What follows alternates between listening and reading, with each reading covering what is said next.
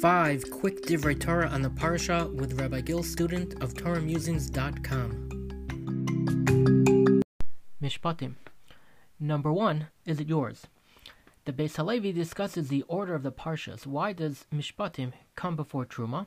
So the Beis Halevi at the beginning of Parshas Truma explains, based on a pasuk in Yeshayahu Nunvav Aleph, says, Shimru Mishpat Vasud Tzedakah.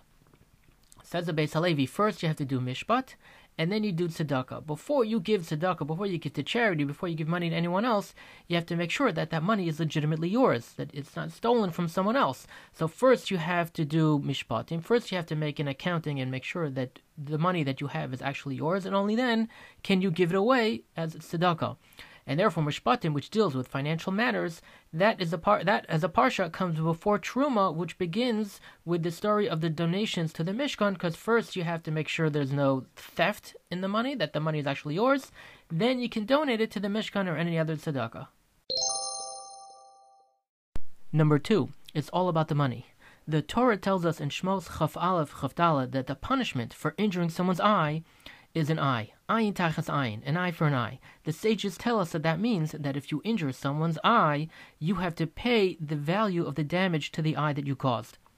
Rabbi Cheskel Abramsky, in his Chazon Yecheskel on Tanakh, points out that throughout Chomesh, wherever we see a sin and then a punishment, first comes the sin, and then comes a punishment. Mechal aleha mos yumas. Those who violate the Shabbos will surely die. Umakeh behema yeshal mena. If you hit an animal, then you have to pay for it. So here too he says, first comes the sin, and then comes a punishment. The sin is ayin, if you injure someone's eye, and the punishment is tachas ayin. You're punished, you have to give something in exchange for the eye, which is money. You have to pay for the eye. So he says it's in the pasuk itself, that's ayin, tachas ayin. Number 3, who are you talking to? The Torah has a specific prohibition not to oppress, not to offend, or cause pain to a widow or an orphan. In Shmos, Chav Beis Chav Aleph, Kol Almana V'Yasom Lo Sanun. Any widow or orphan, you cannot oppress. And the very next pasuk says, Im Aneh Se'aneh Oso. If you do oppress, offend them, then Hashem will take you to task for that. The Eisan HaEzrachi, in the back of his Tshuvos on Parshas Mishpatim, he points out that the previous pasuk is in plural, Kol Almana V'Yasom Lo Se'anun. You should not oppress them. And then the next pasuk, it says, Im Aneh Se'aneh Oso, in singular. If you do oppress him, who is this him? And especially since we're talking about a widow, it should be a her.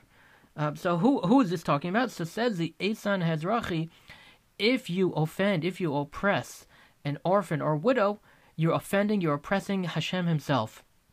That's how personally, how seriously, how intensely Hashem takes this offense, that Hashem himself is offended on behalf of the widow and the orphan, and therefore continues the pasuk that Hashem himself will take you to task for that offense. Number 4, don't worry, be happy. The Torah tells us that Hashem is going to take us into Eretz Yisrael, and if we don't worship idols, we only worship Hashem, things will be good. And Shmos Chav Gimel Chav Hei Va'avadtem es Hashem Elokeichem, and you worship Hashem. U'bereishis lachmecha v'es meimecha. Hashem is going to bless our food, our bread, and our water will be blessed.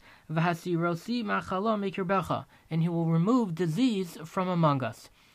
Reb Itzchok Voloshner, in his Pe'e Kadosh Hashalim, explains the connection between a blessing on our food and the removal of disease. Says Reb Itzchok, normally the doctors tell us that if you eat too much, it's unhealthy, it's bad for you. You'll get sick, all sorts of diseases, and you'll be susceptible to all sorts of other diseases.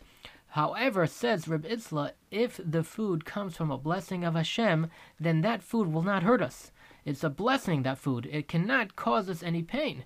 And therefore, food that is blessed from Hashem, on that food, even if we eat so much that we're stuffed and we're constantly, it will not cause us pain. It will not cause us any disease. Hashem will remove that disease because the food is blessed. Number 5. What do we do? After Hashem gave the Torah, Klal Yisrael said very famously in Shmos Chaf Daled Zayin, Kol asher diber Hashem na'aseh v'nishma. Everything that Hashem said, we will do and we will listen. However, that's not the first word that they said. Earlier, just a few verses before in Pasuk Gimel, Vayan kol ha'am kol echad vayomru, and the nation answered out in one voice together, and they said, Kol hadvarim asher diber Hashem na'aseh. All the words that Hashem said, we will do. How come before they said, we will do, and then later they said, we will do and we will hear? Maharam Shik explains that something very important happened in between. In Pasuk Dalet and Hey and Vav, it says, Vayichtov Moshe es kol divrei Hashem. Moshe Rabbeinu wrote down everything that Hashem said. Rashi explains that Moshe wrote all the Sefer Torah from Bereishis until that point of Matan Torah, the giving of the Torah. Moshe wrote all that down, and then it said, then it brought some sacrifices, and then Moshe Rabbeinu vayikach Sefer Habris vayikra be'oznei ha'am. And Moshe took that Sefer Torah that he had written up until that point, and he read it to everybody.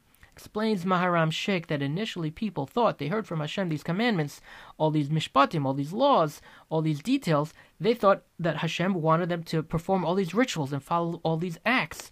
And they said yes, they accepted that willingly. They will do all these practices and all these rituals. They said na'aseh. But after Moshe Rabbeinu read to them all of the stories in Bereishis and in Shmos up to that point, they realized that Hashem is not just commanding actions, He's also commanding beliefs, emunos, deos. And when they realized this, they said, yes, we will do what Hashem tells us to do, and we will believe what Hashem tells us to believe. Judaism is not just about actions and rituals, it's also about beliefs. And Klal Yisrael recognized that and said, yes, na'aseh v'nishma, we will do and we will believe.